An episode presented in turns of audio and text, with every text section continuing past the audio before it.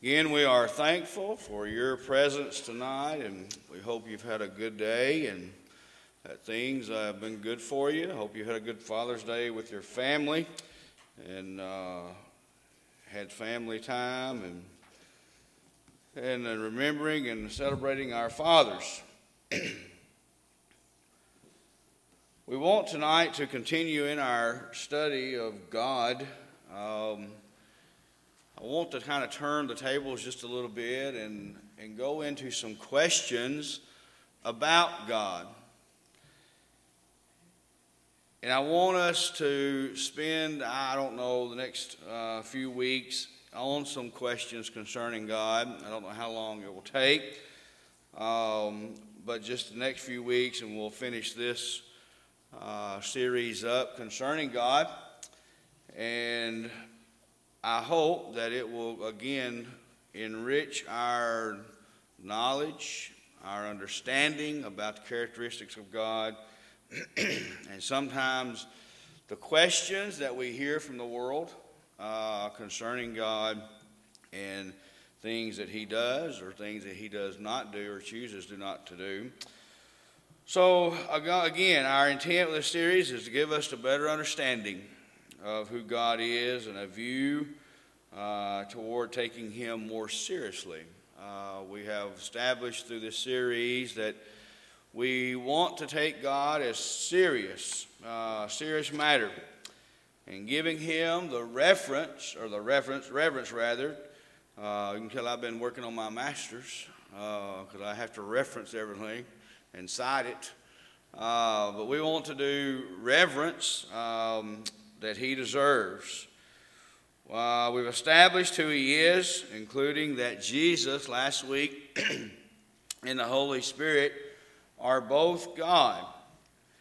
So, what remains is to make some application and answer some questions often presented, presented about, about Him. And we want to examine some questions about God and man and how God works today, and what should our response be to Him uh, or be to the things that we learn concerning God. The question tonight that I want to propose to you is why does God allow evil? Now, I don't know about you, but I've heard that a lot of people ask that question. If God can take and do all the things that we say He can do, and we most certainly believe that, create a world, create everything that's in it, the all knowing God, the all present God, His sovereignty, and all these things that we say, why does God allow such evil in the world? I think, first of all, we have to make sure that it's clear that God does not commit evil. God does, nor does He tempt us with evil. In your scripture reading just a moment ago in James chapter 1 and starting in verse 12, it speaks to that note. Blessed is he that endureth temptation, for when he is tried or have been approved, he shall receive the crown of life, which the Lord hath promised to them that love him. Now, notice what it says there in the next verse. Let no man say when he is tempted, I am tempted of God. God cannot be tempted with evil, neither tempteth he any man. Then it gives us a description of when temptation and uh, sin is born. It says, Every man is tempted, but every man is tempted when he is drawn away of his own lust and enticed. Then, when lust hath conceived, it bringeth forth sin, and sin, when it is finished or full grown, bringeth forth death. James writes, he says, Do not err be not deceived, my beloved brethren. So let it be clear from the very beginning that God does not commit evil, nor does he tempt us with evil. In fact, we can say tonight without any reservation that God hates evil in every form. Basically, we could say evil cannot even approach him. In the book of 1 John, chapter 1 and verse 5, you're very familiar with this passage. God is light, and in him is no darkness at all. So, as evil exists in this world, why does God allow it? If God cannot be tempted with it, he cannot approach it, it cannot be around him, and that he is light, he is opposite of the darkness, why is it? First, we need to say and establish that we are not in this study questioning the power of God, but God has the ability if he should choose to, to stop evil and is in control of all things. God could have prevented all evil in one of three ways if he so chooses. God could intervene in every time evil occurs. But notice what that brings forth. If God should intervene in every time evil occurs, in so doing of those things, he would be enabling those who do evil. Because there is no consequence. If God should stop that evil, uh, whatever, there would be no consequence. There would never be any ending to that evil to someone to say, This is your consequence for committing this evil act. Secondly, God could remove those things, or remove those, rather, who commit the evil. But now think about this. If God so chose to do that, to remove those who commit the evil, who then would be left of mankind?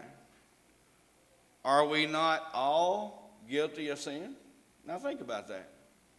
If God chose to remove those who committed evil, he would have to remove what? All of mankind. Who would be left? Thirdly, God could uh, choose to prevent evil in the way that He could have made us all that we could not sin. But this would make us all children of Abraham out of stones, Matthew 3 and verse 9. Such would remove what we have taught and seen through the years of free will and make our service to Him a mere uh, patronation, patronization. Your tongue ever get wrapped around your eye tooth? Patronization. So these are not what God wanted. Instead, God created a real world with real choices and real consequences. As with all of these things from God, this is the best option, as we shall see. Understand the origin of evil. Now, we mentioned that the other night. Where does evil come from? Well, evil comes and it came from Satan, didn't it? Today, evil still comes from Satan, but man chooses to partake in those evil things. So, what is evil? Have you ever really thought about how to define the word evil? What is evil? A couple of uh, definitions I have found, and, and it seems to explain it this way Evil is a discord or disturbance in the order of the universe. And it's found in these two ways, these two forms. There's such thing as natural evil, is whatever destroys or uh, any way disturbs the perfection of natural beings, such as blindness and diseases and death, etc. Or moral evil is the disagreement between the actions of a moral agent and the rule of those things, whatever it be. So you've got two different types a natural evil, and then you have the moral evil. Nelson's Bible Dictionary defines it this way as a force that opposes God and his work of righteousness in the world. So, evil has been described, if you will, as the absence of good. Now, when you really get down to defining these things and taking your time and really processing what we're talking about, it really puts a whole new light. It has for me in this study a whole new light concerning what good and evil is. You know, we often we just say, well, evil's Satan, evil's bad, evil's this. But when you really define them and you really study them, you really find out, uh, like the one, the, uh, the one uh, dictionary and the one uh, definition of it being moral and natural. But evil has been described as the absence of good by many. Really, in the same way that darkness is the absence of light. That's very simple for us to understand, isn't it? When things, if we should turn off all the lights in this auditorium, we would most certainly say that we are in darkness. Should we add light back to that, the light overcomes the darkness. So, therefore, when you have good and evil, you can say that the evil can either overcome the good, or the good can either overcome the evil. So, then there you see how the world is made up of, of evil, but not by God's choice. If you remember back when God created this world, it was good, wasn't it? In the book of Genesis, in chapter 1, six times in Genesis chapter 1, we read the phrase, God saw that it was good. Six times.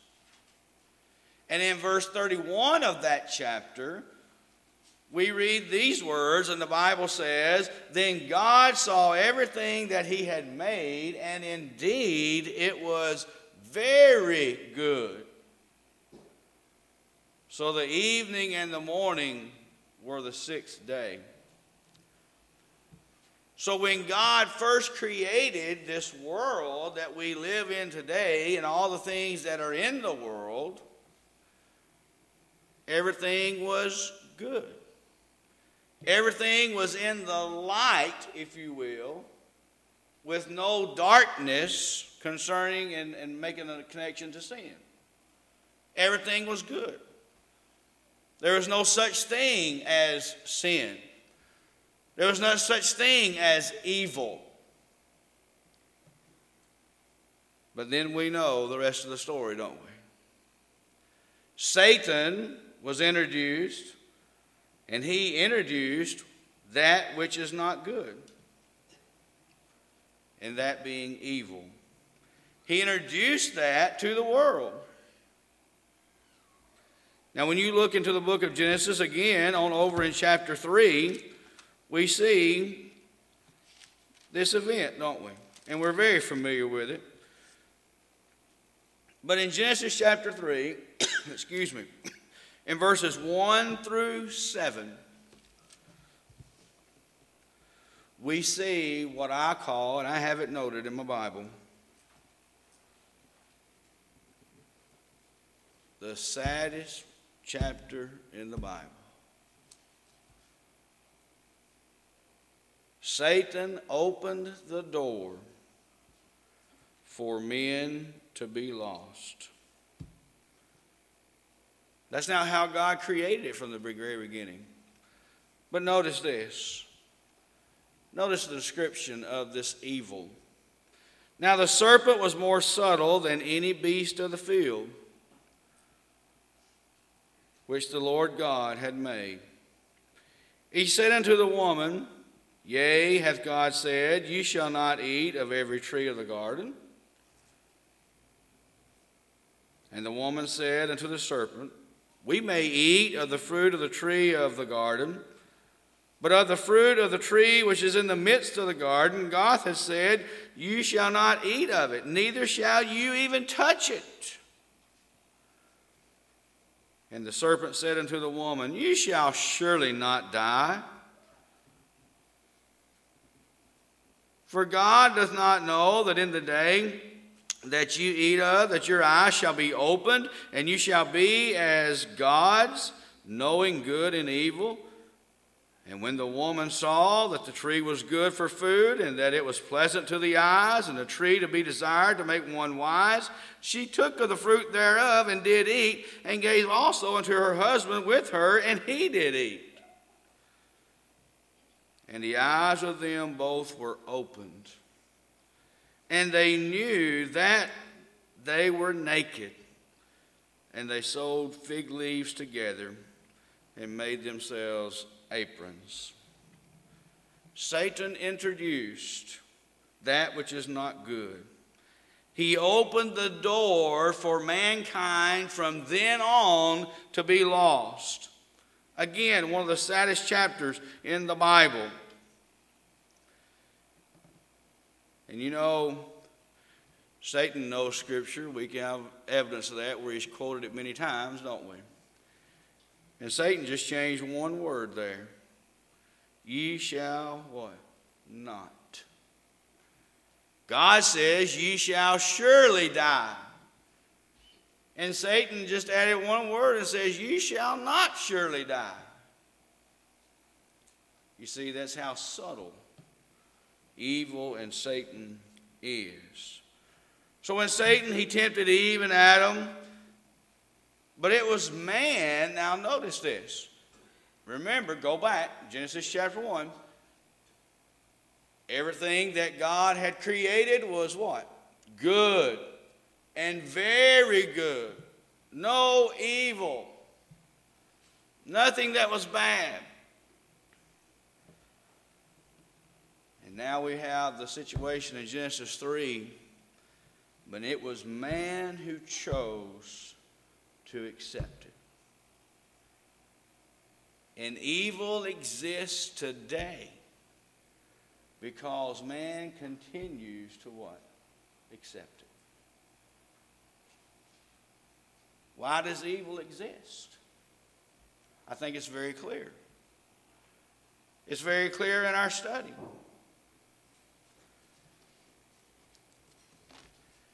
When you go to the book of Romans, in chapter 5.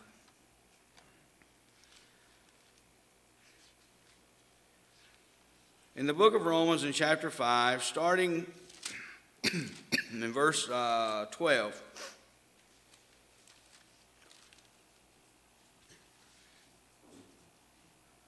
The Bible says to us, Wherefore, as by one man sin entered into the world, and death by sin, and so death passed upon all men, for that all have sinned.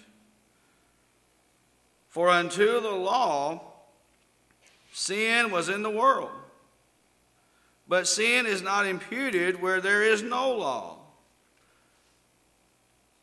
Nevertheless, death reigned from Adam to Moses even over them that had not sinned after the similitude of Adam's transgression, who is the figure of him that was to come, But not as the offense, so also as the free gift. For if through the offense of one many be dead, much more the grace of God and the gift by grace, which is by one man, Jesus Christ, hath abounded unto many. And not as it was by one that sinned, so is the gift, for the judgment was by one to condemnation, but the free gift is of many offenses unto justification. Now watch it. For if by one man's offense death reigned by one, much more they uh, which received abundance of grace and of the uh, gift of righteousness shall reign in life by one Jesus Christ. Therefore, as by the offense of one, or through one trespass, judgment came upon all men to condemnation. Even so, by the righteousness of one, or through the act of righteousness, the free gift came upon all men unto justification of life.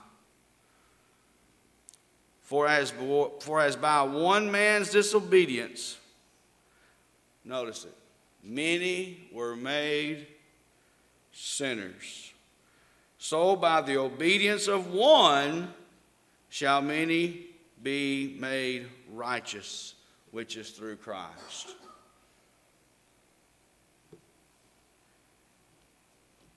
You see, we see the grace of Jesus abounds. And we see that what man received from Adam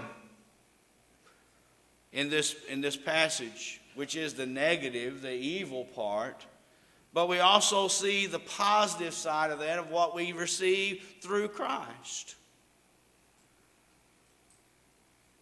You see the reigns of sin and grace in verse 19 by many. And you know that I think it's interesting that chapter 6 starts off the way it does. Basically saying we're to be dead to sin and alive to God.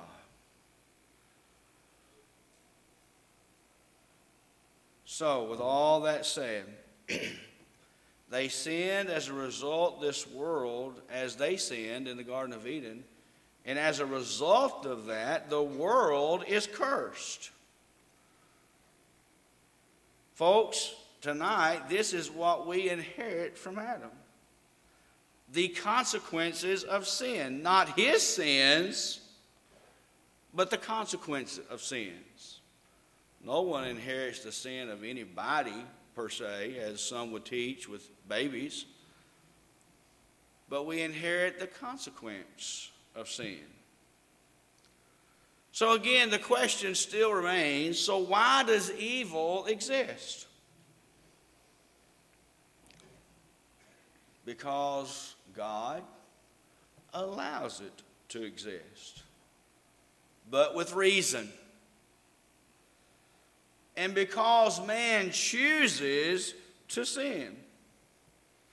Evil continues to exist because man continues to accept it. And when you go and you read John chapter 3 and verse 19, says that men loved darkness rather than what? Light. You see, mankind loves sin. It's those lust desires that we have. Those things that, that make us feel good and those things that, that, uh, that make us pride, proud, prideful, and those types of things. You know, when I think about that, I think about what they say this month represents Pride Month for all the homosexuals. You know, I was in Walmart just the other day and we were doing some shopping and and y'all know I love Oreos. The double stuff, triple stuff, single stuff, it don't matter. But they had a whole section of Oreos. They had changed the packaging of the normal blue Oreo to all these rainbows and everything else. And and had a phrase on there, something, we're celebrating pride or something that. I told my wife and family, I said, I'm never eating another Oreo. You know what they said? I don't believe you.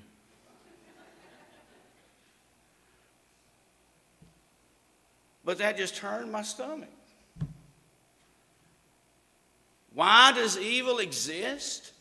Because man chooses to still accept evil and to participate in evil and sin. That's why God allows it to exist.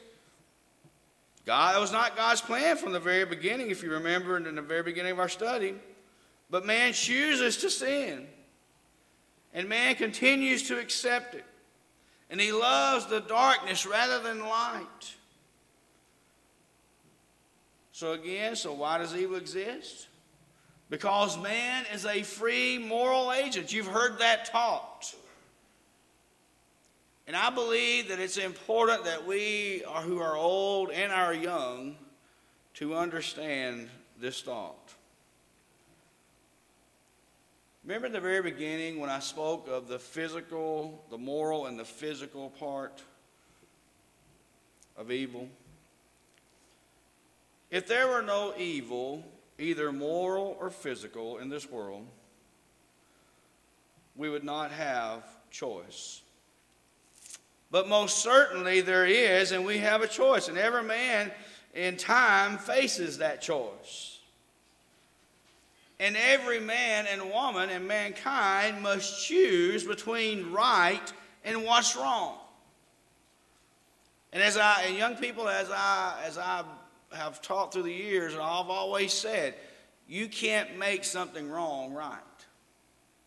If it's wrong, it's wrong. You can't make things that are wrong right. I don't care how much you paint it, or how much you embrace it, or how much you promote it, or how much you do this or do that. You cannot make things wrong right.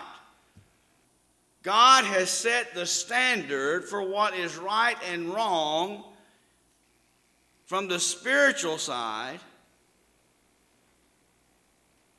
and two, from the moral side. And we most certainly know what's right and wrong. Now, we live in a world who what? Tries to make things that are bad, who are wrong, that are evil, good, don't they? The Bible speaks of that. In biblical times, back in the Old Testament, they've done the same thing. Calling things that were evil good and things that were good evil. We're living in those times again. But because man is a free moral agent, we have choice. And we must choose between right and wrong. We've already noted in this study that we could that he could have created us without the ability or need to make choices. But when God created man, he wanted someone who would serve him not because he had to, but because he wanted to. He wanted one who would truly love him and not by force.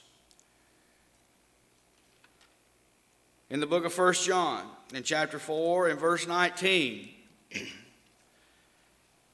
the Bible says to us, we love him because he first loved us. You see, it's that simple. God created us. He wanted someone to love him, again, not because he had to, but because he wanted to. Someone that would truly love him. And in the book of 1 Peter, in chapter 1, in verses 6, uh, 6 through 8, the scripture reads, and the Bible says to us, Wherein you greatly rejoice, though now for a season, if need be, you are in heaviness through the manifold temptations that the trial of your faith, being much more precious than of gold that perisheth, though it be tried with fire, might be found unto praise and honor and glory at the appearing of Jesus Christ. Verse 8 Whom having not seen, ye love, in whom thou you see him not Yet believing, you rejoice with joy unspeakable and full of glory. He wanted one who truly loved him. You see, that is why that in the Garden of Eden, God gave Adam and Eve a choice. He gave them a choice with consequences based upon the choice he made. And the choice has continued to this day with every person of accountable age. There's that term again accountable age. We talk about that when we talk about young people becoming to an accountable age of knowing what is right and wrong, being able to make a choice between what's right and what's wrong, and understanding that it's wrong. Certain things.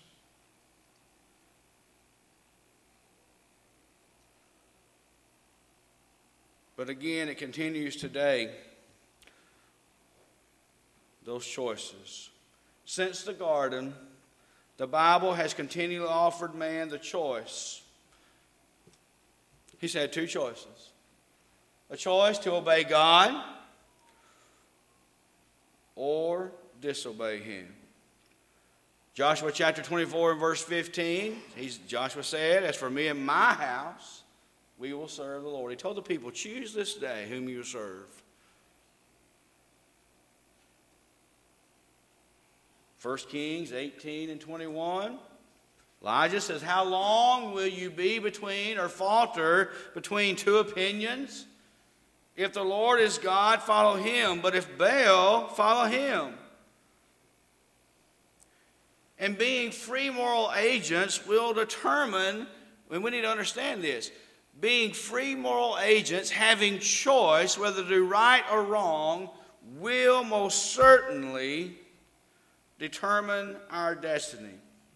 Our destiny at the end of this life as we know it will be chosen because of our choices. It's been often said that if you and I do, if we miss heaven, if we don't get to go to heaven, it'll be our own fault because we chose not to do what's right. We're going to stop right there tonight with that thought. Choosing what's due, what's right and what's wrong. If we miss heaven, that wonderful place called heaven, it'll be our own choosing, our own choice, because we're free moral agents. You made a choice today to come back tonight. You made a choice to come this morning to Bible class and to, to uh, worship. You chose that of all the things of the world that you could be doing. It's all about choices. When you're put in these positions of do I partake in this activity, and you look at it, everybody goes through this process. You go through the process, okay, a young person, they're out on a date and they're alone or they're whatever. And they say, Boy, my fleshly desires tells me to do this. And we didn't talk tonight about the conscience, but con- conscience controls a lot of this if it's a well trained conscience. And then that person will say, No, my conscience says, No, I can't do this. I can't commit this great sin against God. And then the fleshly side says, well, yes, it'll be a lot of fun and it'll feel good and it'll make you this way and this way and this way. We could put this to drugs, we could put this to anything. and then there's a war back and forth. Do I make a choice to do good, or do I make a choice to do bad, to do evil? In our scripture reading tonight in James chapter 1, it says, A man is drawn away by his own lust, and when he's enticed, and when that sin is, and when it has come in full grown, that sin is born, it's too late. That sin's there. And that's why we have to understand that we are free moral agents.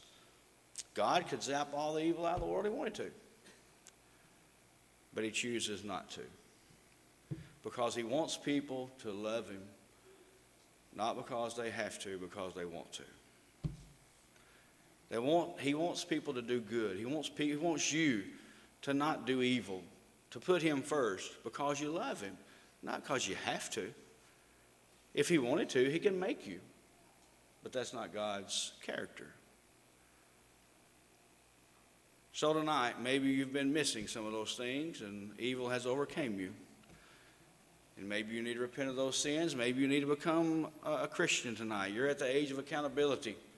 And you understand that you, you know right and wrong. And you know that you've sinned. And, and you know that you need to be baptized for remission of your sins. We encourage you to do that. Let us help you with that. And start your walk with the Lord. Maybe you need just prayers. We encourage you.